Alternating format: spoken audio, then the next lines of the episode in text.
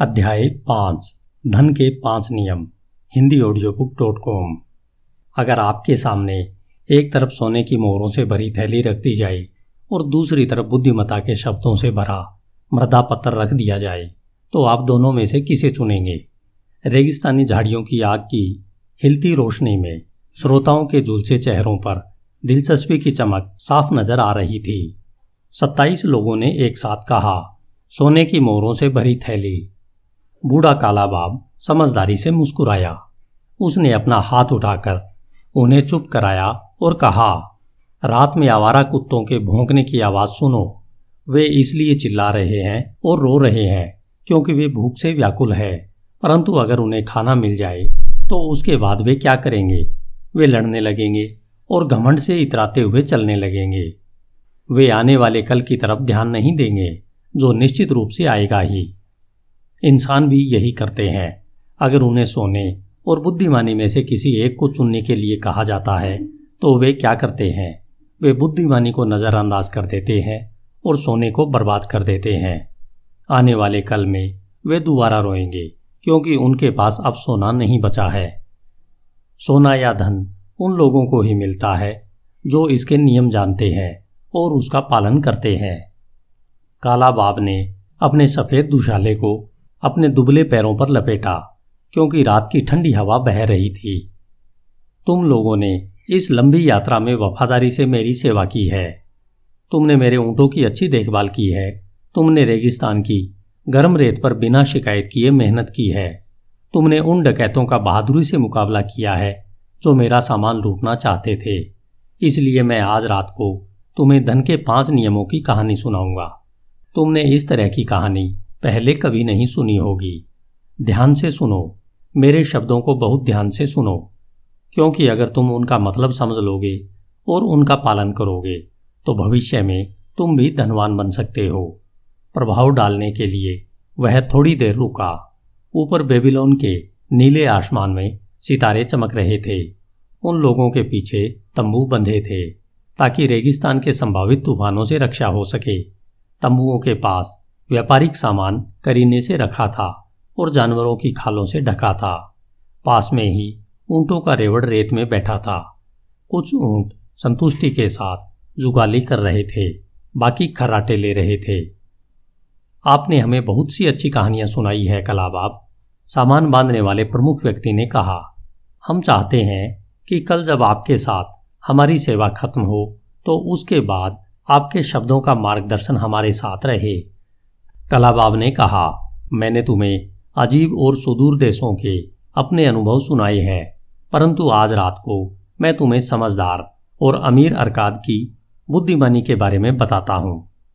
सामान बांधने वाले प्रमुख व्यक्ति ने कहा, हमने उनके बारे में काफ़ी सुना है क्योंकि वे बेबीलोन के सबसे अमीर आदमी थे। वे सबसे अमीर आदमी इसलिए बने क्योंकि वे धन के नियमों को जानते थे। धन के नियम उनके पहले किसी को भी इतनी अच्छी तरह से मालूम नहीं थे। आज की रात मैं तुम्हें बहुत समझदारी की बातें बताऊंगा जो उनके बेटे नोमजीर ने कई साल पहले निनेवा में मुझे बताई थी जब मैं छोटा था। मेरे मालिक और मैं नोमाजिर के महल में देर रात तक रुके थे। मैं सुंदर कालीनों के बड़े बंडल लाने में अपने मालिक की मदद कर रहा था। नोमजीर ने हर कालीन की जाँच की जब तक कि वह रंगों के चयन से पूरी तरह संतुष्ट नहीं हो गया। आखिरकार वह बहुत खुश हुआ और उसने हमें अपने पास बिठा लिया। उसने हमें बहुत दुर्लभ और खुशबूदार शराब पिलाई जिसे पीने के बाद मेरे पेट में गर्मी दौड़ गई क्योंकि मेरे पेट को इस तरह के पेय पदार्थ की आदत नहीं थी। फिर उसने हमें अपने पिता अरकाद की समझदारी की कई कहानियाँ सुनाई जो मैं तुम्हें सुनाने जा रहा हूँ। जैसी परंपरा है, बेबीलोन में दौलतमंद पिताओं के पुत्र हमेशा उनके साथ रहते हैं और उनके जायदाद विरासत में पाने की आशा करते हैं। अरकाद को यह परंपरा पसंद नहीं थी, इसलिए नोमजीर के वयस्क होने पर अरकाद ने उससे कहा, बेटे मेरी यह इच्छा है कि तुम मेरी जायदाद के वारिस बनो, परंतु पहले तुम्हें यह साबित करना होगा कि तुम समझदारी से इसे संभाल सकते हो। इसलिए मैं चाहता हूँ तुम दुनिया में बाहर निकलो और धन कमाने तथा लोगों के बीच सम्मान पाने की अपनी योग्यता को साबित करो। तुम्हें अच्छी तरह से शुरुआत करने के लिए मैं दो चीज़ें देता हूँ जो मुझे नहीं मिली थी। जब मैंने दौलत इकट्ठा करनी शुरू की तब मैं बहुत गरीब था। सबसे पहले तो मैं तुम्हें सोने की मोहरों से भरी यह थैली देता हूँ। अगर तुम इसका समझदारी से उपयोग करोगे तो यह तुम्हारी भावी सफलता की नींव बन जाएगी। दूसरी बात, मैं तुम्हें यह मृदा पत्र देता हूँ जिस पर धन के पांच नियम लिखे हैं। अगर तुम इन नियमों के अनुसार चलोगे तो तुम्हें योग्यता और सुरक्षा जरूर मिलेगी। आज से दस साल बाद तुम घर लौटकर अपने अनुभव बताना। अगर तुम खुद को योग्य साबित कर दोगे तो मैं तुम्हें अपनी जायदाद का वारिस बना दूंगा, वरना मैं यह जायदाद पुरोहितों को दान कर दूंगा ताकि वे मेरी आत्मा की शांति के लिए देवी देवताओं से प्रार्थना करें। इस तरह नोमाजिर जिंदगी में कुछ कर दिखाने के लिए चल पड़ा। उसने धन की थैली और मृदा पत्र को रेशमी कपड़ों में लपेट लिया। फिर वह घोड़े पर बैठकर अपने नौकरों के साथ यात्रा पर चल दिया।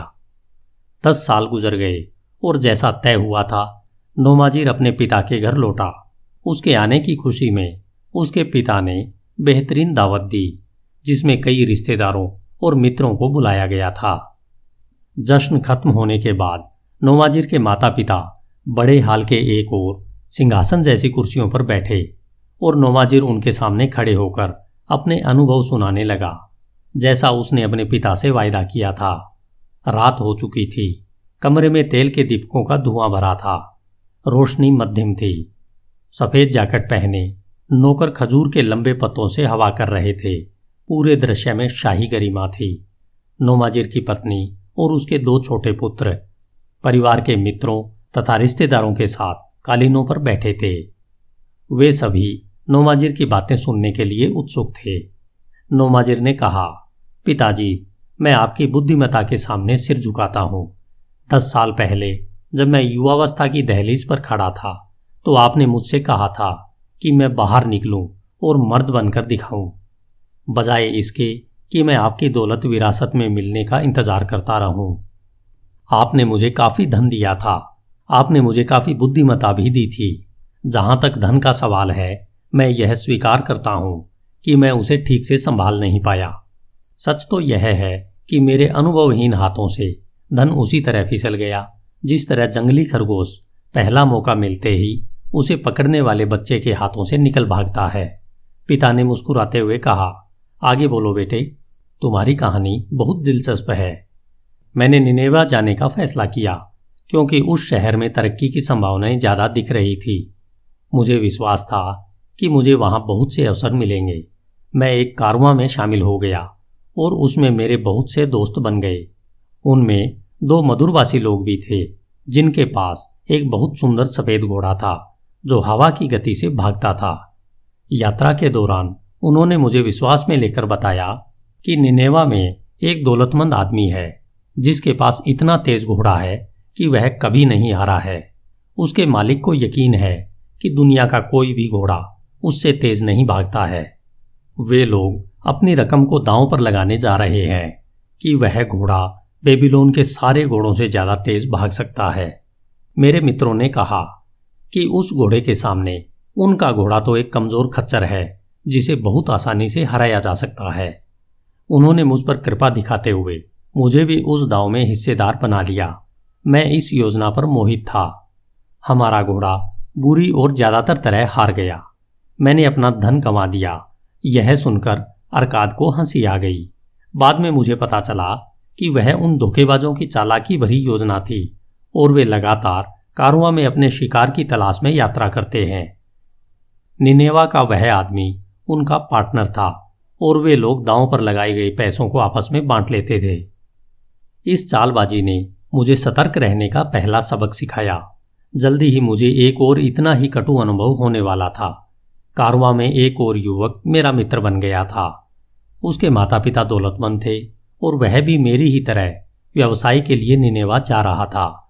हमारे पहुंचने के कुछ समय बाद ही उसने मुझे बताया कि एक व्यापारी की मृत्यु हो गई है जिस वजह से उसकी दुकान में भरा पूरा सामान और उसकी दुकान का नाम बहुत कम कीमतों पर मिल रहा है। उसने कहा कि हम बराबरी के पार्टनर होंगे, परंतु पहले उसे बेबीलोन जाकर धन लाना होगा।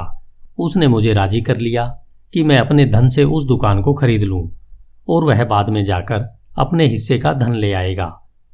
चूंकि दुकान में बाद में भी धन की जरूरत पड़ना थी, इसलिए मैं इसके लिए तैयार हो गया। वह बेबीलोन जाने में टालमटोल करता रहा। काफी समय बीत गया। इस दौरान उसने यह साबित कर दिया कि उसमें खरीदने और खर्च करने की समझ नहीं थी। मैंने उसे आखिरकार बाहर निकाल दिया, परंतु तब तक व्यवसाय की हालत इतनी बिगड़ चुकी थी कि हमारे पास सिर्फ वही सामान बचा था जो बिक नहीं सकता था।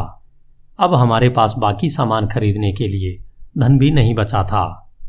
बचे हुए सामान को मैंने इजराइल के एक व्यक्ति को बहुत ही सस्ते दामों पर बेच दिया। पिताजी, जल्दी ही मेरे बुरे दिन शुरू हो गए। मैंने नौकरी की तलाश की जो मुझे नहीं मिली, क्योंकि मेरे पास कोई ऐसा ज्ञान या प्रशिक्षण नहीं था जिसके माध्यम से मैं कमा सकूं। मैंने अपने घोड़े बेच दिए, मैंने अपना गुलाम बेच दिया, मैंने अपने अतिरिक्त कपड़ों को भी बेच दिया ताकि मुझे भोजन और सोने की जगह मिल सके। परंतु हर दिन घोर गरीबी मेरे करीब आती जा रही थी। लेकिन उन दुख भरे दिनों में भी यह याद रहा कि आपको मुझ पर विश्वास था। आपने मुझे मर्द बनने के लिए भेजा था। मैं मर्द बनने के लिए संकल्पवान था। नोमाजीर की मां ने दोनों हाथों से अपना चेहरा छुपा लिया और सुबकने लगी। उस समय मुझे आपका दिया वह मृदा पत्र याद आया जिस पर धन के पांच नियम लिखे थे। मैंने आपकी समझदारी के शब्दों को बहुत ध्यान से पढ़ा। उन्हें पढ़ने के बाद मुझे यह एहसास हो गया कि अगर मैंने इन समझदारी के शब्दों को पहले पढ़ लिया होता तो मेरा धन नहीं डूबता। मैंने हर नियम याद कर लिया और यह संकल्प किया कि जब सौभाग्य की देवी मुझ पर मेहरबान होंगी तो मैं जवानी की अनुभवहीनता से नहीं बल्कि उम्र की बुद्धिमता से अपनी दिशा तय करूंगा। आज रात जो लोग यहाँ पर बैठे हैं उनके लाभ के लिए मैं अपने पिता के महत्वपूर्ण नियमों को पढ़ना चाहूंगा जो उन्होंने मुझे दस साल पहले दिए मृदा पत्र पर लिखे थे। धन के पांच नियम। पहला, धन उस आदमी के पास खुशी खुशी आता है और बढ़ती मात्रा में आता है जो अपनी आमदनी के कम से कम दसवें हिस्से का प्रयोग अपने तथा अपने परिवार के भविष्य के लिए जायदाद बनाने में करता है। दूसरा, धन उस समझदार मालिक के लिए जमकर मेहनत करता है जो इसके लिए लाभकारी काम खोजता है। यह मवेशियों की तरह तेजी से बढ़ता है।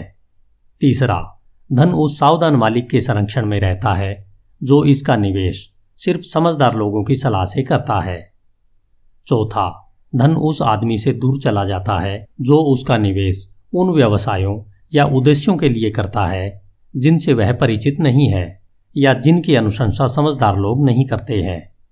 पांचवां, धन उस आदमी से दूर चला जाता है जो इसके माध्यम से असंभव आमदनी हासिल करना चाहता है या जो चालबाज लोगों की लुभावनी सलाह मानता है या जो इसे अपनी अनुभवहीनता और रूमानी इच्छाओं के अधीन निवेश करता है। ये धन के वे पांच नियम हैं जो मेरे पिताजी ने लिखे थे।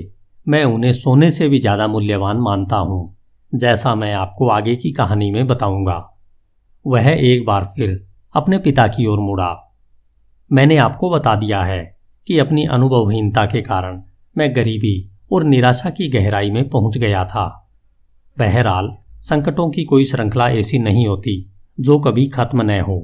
मेरे संकटों का दौर भी आखिरकार तब खत्म हुआ जब मुझे एक नौकरी मिल गई। मुझे शहर की नई बाहरी दीवार पर काम करने वाले गुलामों का मैनेजर बना दिया गया। धन के पहले नियम के ज्ञान का लाभ उठाते हुए मैंने अपनी पहली आमदनी में से दसवां हिस्सा यानी तांबे का एक सिक्का बचा लिया और मौका मिलते ही इसमें सिक्के जोड़ता रहा जब तक कि यह चांदी के सिक्के में नहीं बदल गया। यह बहुत धीमा काम था क्योंकि इंसान को जिंदा रहने के लिए खर्च करना पड़ता है। मैंने बहुत किफ़ायत से खर्च किया क्योंकि मैं यह संकल्प कर चुका था कि दस साल बाद मैं आपको उतना धन लौटा दूंगा जितना आपने मुझे दिया था। गुलामों के मालिक से मेरी मित्रता हो गई। एक दिन उसने मुझसे कहा, तुम एक किफ़ायती युवक हो जो अपनी कमाई को उड़ाते नहीं हो। क्या तुम्हारे पास ऐसा धन है जो काम में न आ रहा हो? मैंने जवाब दिया, हाँ, मेरी सबसे बड़ी इच्छा यही है कि मैं उतना धन कमा लूँ जितना मेरे पिताजी ने मुझे दिया था, परंतु जिसे मैंने अपनी मूर्खता से गंवा दिया है। यह बहुत अच्छी महत्वाकांक्षा है, परंतु क्या तुम जानते हो कि तुमने जितना धन बचाया है वह तुम्हारे लिए मेहनत करके और ज़्यादा धन कमा सकता है। इस मामले में मेरा अनुभव बुरा रहा है, क्योंकि मेरे पिता का दिया धन मुझसे दूर चला गया है और मुझे डर है कि कहीं मेरी बचत का भी यही हाल न हो। उसने जवाब दिया, अगर तुम्हें मुझ पर भरोसा हो तो मैं तुम्हें धन के लाभकारी प्रबंधन के बारे में एक सबक सिखाना चाहूँगा। एक साल में शहर की बाहरी दीवार पूरी बन जाएगी और प्रवेश द्वार पर लगाने के लिए कांसे के बड़े दरवाजों की जरूरत होगी ताकि शहर शत्रुओं से सुरक्षित रहे। इन दरवाजों को बनाने के लिए निनेवा में पर्याप्त धातु नहीं है और राजा ने इस बारे में सोचा ही नहीं है। मेरी योजना है कि हम लोग अपना धन इकट्ठा करके तांबे और टीन की खदानों तक कारवां भेजें जो बहुत दूर है। वहां से हम निनेवा के दरवाजों के लिए धातु मंगवाएंगे। जब राजा कहेगा बड़े दरवाजे लगाओ तो सिर्फ हमारे पास ही उतनी धातु होगी जिससे दरवाजे बन सकें। इसके बदले में राजा हमें ऊंचे दाम देगा और अगर हम यह मान भी लें कि राजा हमसे धातु नहीं खरीदेगा तो भी हमारे पास धातु तो रहेगी जिसे हम ऊंचे दामों पर बेच सकते हैं। नोमाजिर ने कहा, उसके प्रस्ताव में मुझे तीसरे नियम की झलक दिखाई दी।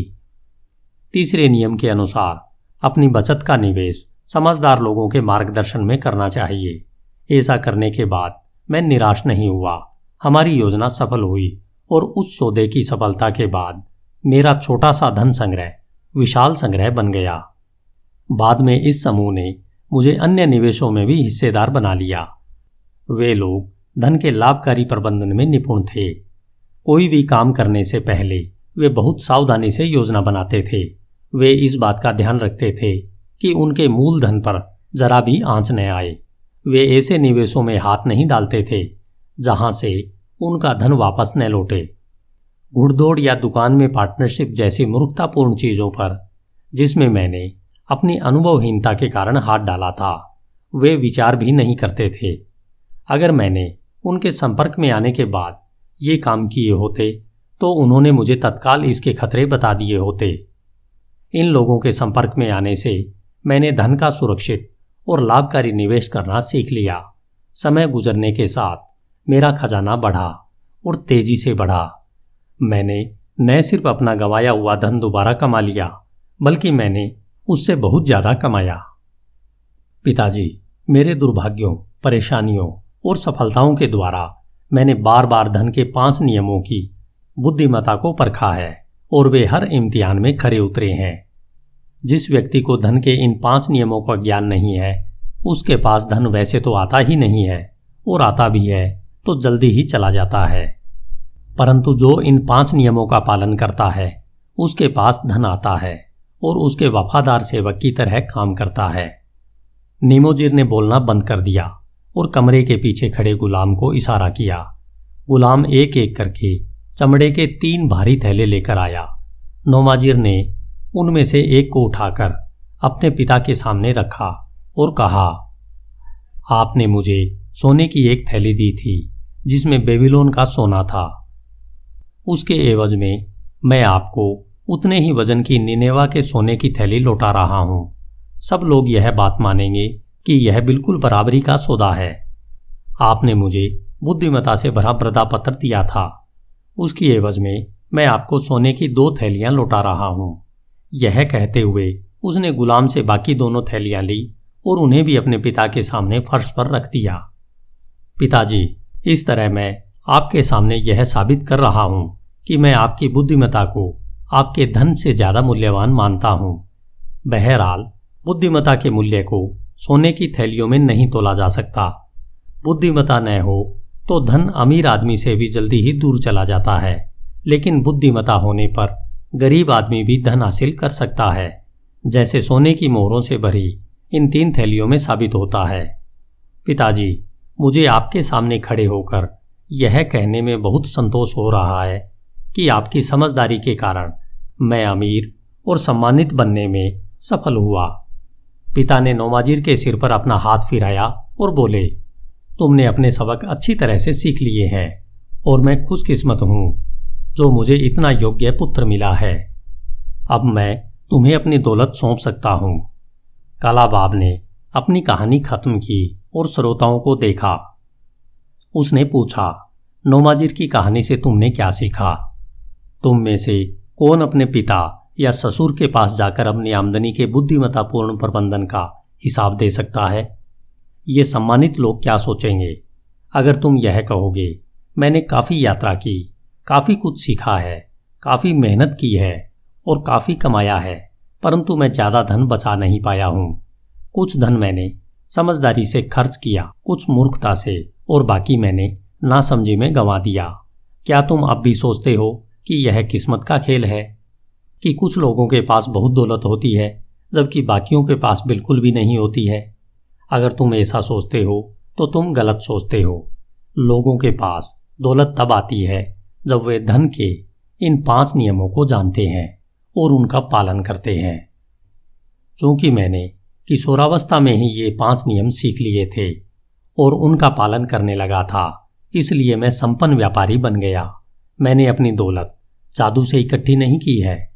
जल्दी आने वाली दौलत जल्दी ही चली जाती है। मैंने मालिक को खुशी और संतुष्टि देने वाली स्थायी दौलत धीरे धीरे आती है, क्योंकि यह ज्ञान तथा सतत संकल्प की संतान होती है। दौलत कमाना विचारशील व्यक्ति के लिए एक हल्का बोझ होता है। इस बोझ को लगातार हर साल उठाकर वह अपने अंतिम उद्देश्य को हासिल कर लेता है। मैं तुम लोगों को पुरस्कार में सोने के पांच नियम देता हूँ जिसका तुम्हें पालन करना चाहिए। इन पांच नियमों में से हर एक का गहरा अर्थ है। हो सकता है तुमने कहानी सुनते समय इनके गहरे अर्थ को नज़रअंदाज कर दिया हो, इसलिए अब मैं सभी नियमों को दोहराऊंगा। मुझे ये नियम अच्छी तरह याद है क्योंकि मैंने अपनी जवानी में इनका महत्व समझ लिया था और मैं तब तक चैन से नहीं बैठा जब तक कि वे मुझे पूरी तरह से याद नहीं हो गए। धन का पहला नियम है, धन उस आदमी के पास खुशी खुशी आता है और बढ़ती मात्रा में आता है जो अपनी आमदनी का प्रयोग भविष्य के लिए जायदाद बनाने में करता है। जो आदमी अपनी आमदनी का दसवां हिस्सा लगातार बचाता है और उसका समझदारी से निवेश करता है, वह जल्दी ही अच्छी खासी जायदाद बना लेगा जिससे भविष्य में उसे आमदनी होती रहेगी और जो उसकी मृत्यु की स्थिति में उसके परिवार की सुरक्षा की गारंटी होगी। यह नियम कहता है कि धन हमेशा ऐसे आदमी के पास खुशी खुशी आता है। मैं अपने जीवन में इसका प्रमाण कई बार देख चुका हूँ। मैं जितना ज़्यादा धन इकट्ठा करता हूँ, यह मेरे पास उतनी ही ज़्यादा मात्रा में और ज़्यादा तेजी से आता है। जो धन मैं बचाता हूँ वह और ज़्यादा कमाई करता है, जिस तरह तुम्हारा भी करेगा। निवेश से मिलने वाले ब्याज का दोबारा निवेश करने पर तुम और ज़्यादा कमाओगे। यही पहले नियम का सार है। धन का दूसरा नियम, धन उस समझदार मालिक के लिए जमकर मेहनत करता है जो इसके लिए लाभकारी काम खोजता है। यह मवेशियों की तरह तेजी से बढ़ता है। सचमुच धन एक इच्छुक सेवक है। यह मौका मिलते ही कई गुना होने के लिए हमेशा उत्सुक रहता है। जो भी धन को बड़ी मात्रा में इकट्ठा कर लेता है उसे इसके सबसे ज़्यादा लाभकारी प्रयोग का अवसर मिलता है। समय गुजरने के साथ धन आश्चर्यजनक तेजी से कई गुना हो जाता है। धन का तीसरा नियम, धन उस सावधान मालिक के संरक्षण में रहता है जो इसका निवेश सिर्फ समझदार लोगों की सलाह से करता है। धन सावधान मालिक के संरक्षण में बढ़ता है और लापरवाह मालिक से दूर भागता है। जो व्यक्ति धन के प्रबंधन में समझदार लोगों की सलाह लेता है वह जल्दी ही यह सीख लेता है कि अपने धन को जोखिम में डालने के बजाय उसे सुरक्षित रखने और लगातार बढ़ते देखने में ही सच्चा आनंद मिलता है। धन का चौथा नियम, धन उस आदमी से दूर चला जाता है जो इसका निवेश उन व्यवसायों या उद्देश्यों के लिए करता है जिनसे वह परिचित नहीं है या जिनकी अनुशंसा समझदार लोग नहीं करते हैं। जिस व्यक्ति के पास धन तो होता है परंतु वह इसे संभालना नहीं जानता है, उसे बहुत से लाभकारी सौदे नजर आते हैं। अक्सर उनमें धन गंवाने का जोखिम होता है। समझदार व्यक्तियों के अनुसार उनमें धन की बहुत कम संभावना होती है, परंतु धन का अनुभवहीन मालिक अपनी बुद्धि पर जरूरत से ज़्यादा भरोसा करता है और वह अपने धन को ऐसे व्यवसायों तथा उद्देश्यों में लगाता है जिनके बारे में वह कुछ नहीं जानता। अक्सर बाद में जाकर उसे पता चलता है कि उसका निर्णय गलत था। इस तरह वह अपनी अनुभवहीनता के कारण अपना धन गंवा देता है। सचमुच समझदार व्यक्ति वह है जो अपनी बचत का निवेश उन लोगों की सलाह से करता है जो धन के प्रबंधन में निपुण होते हैं। धन का पांचवा नियम। धन उस आदमी से दूर चला जाता है जो इसके माध्यम से असंभव आमदनी हासिल करना चाहता है, या जो चालबाज लोगों की लुभावनी सलाह मानता है, या जो इसे अपनी अनुभवहीनता और रूमानी इच्छाओं के अधीन निवेश करता है। नए नए धनवान बने व्यक्ति के सामने रोमांचक और कल्पना की हवाई उड़ानों वाली योजनाएं हमेशा आती है।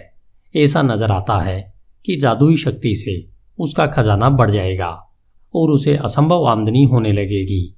बहरहाल, समझदार व्यक्तियों की बातों पर ध्यान दें, क्योंकि वे फटाफट दौलत कमाने की हर योजना के पीछे छिपे जोखिमों को जानते हैं। निनेवा के अमीर लोगों को न भूलें, जो अपने मूलधन को गंवाने का कोई जोखिम नहीं लेना चाहते थे या इसे अलाभकारी निवेशों में फंसाना चाहते थे। यहाँ पर धन के पांचों नियमों की मेरी कहानी खत्म होती है। इसमें मैंने अपनी सफलता के रहस्य भी बता दिए हैं। बहरहाल, ये रहस्य नहीं बल्कि सच्चाइयाँ हैं जो हर इंसान को पहले सीखना होगी और फिर इन पर अमल करना होगा, तभी वह ज़्यादातर लोगों के समूह से बाहर निकल सकता है जो आवारा कुत्तों की तरह हर दिन अपने भोजन के बारे में ही चिंता करते हैं। कल हम बेबीलोन में प्रवेश करेंगे। देखो, बेल के मंदिर के ऊपर हमेशा जलने वाली ज्योति को देखो। सुनहरा शहर हमारे सामने है। कल तुम में से हर एक के पास धन होगा जिसे तुमने अपनी वफादारी भरी सेवा से कमाया है। आज से दस साल बाद तुम इस धन के बारे में क्या करोगे? अगर तुम नोमाजिर की तरह अपने धन के एक हिस्से से जायदाद बनाना शुरू करोगे और अरकाद की बुद्धिमत्ता से मार्गदर्शन लोगे, तो यह तय है कि दस साल बाद अरकाद के पुत्र की तरह ही तुम भी अमीर और सम्मानित बन जाओगे। हमारे समझदारी भरे काम हमें जिंदगी भर खुशी देते हैं और हमारी मदद करते हैं। इसी तरह हमारे नासमझी भरे काम हमें जिंदगी भर दुख देते हैं और सताते हैं। हम उन्हें भुला नहीं पाते हैं। हमें जो चीज़ें सबसे ज़्यादा सताती है वे उन चीज़ों की यादें हैं जो हमें करना चाहिए थी, उन अवसरों की यादें जो हमारे सामने आए परंतु हम उनका लाभ नहीं उठा पाए। बेबीलोन के खजाने भरे हुए हैं। उनमें इतनी बेशुमार दौलत है कि कोई व्यक्ति सोने की मोहरों में उनकी गिनती नहीं कर सकता। हर देश के खजानों की तरह इसमें भी पुरस्कार उन संकल्पवान लोगों का इंतजार कर रहे हैं जो अपना उचित हिस्सा लेने का संकल्प कर चुके हैं। आपकी इच्छा शक्ति में ताकत होती है। अगर तुम धन के पांच नियमों के ज्ञान से इस शक्ति को राह दिखाओगे तो तुम भी बेबीलोन के खजाने के हिस्सेदार बन जाओगे। धन्यवाद। Hindi audio book dot com.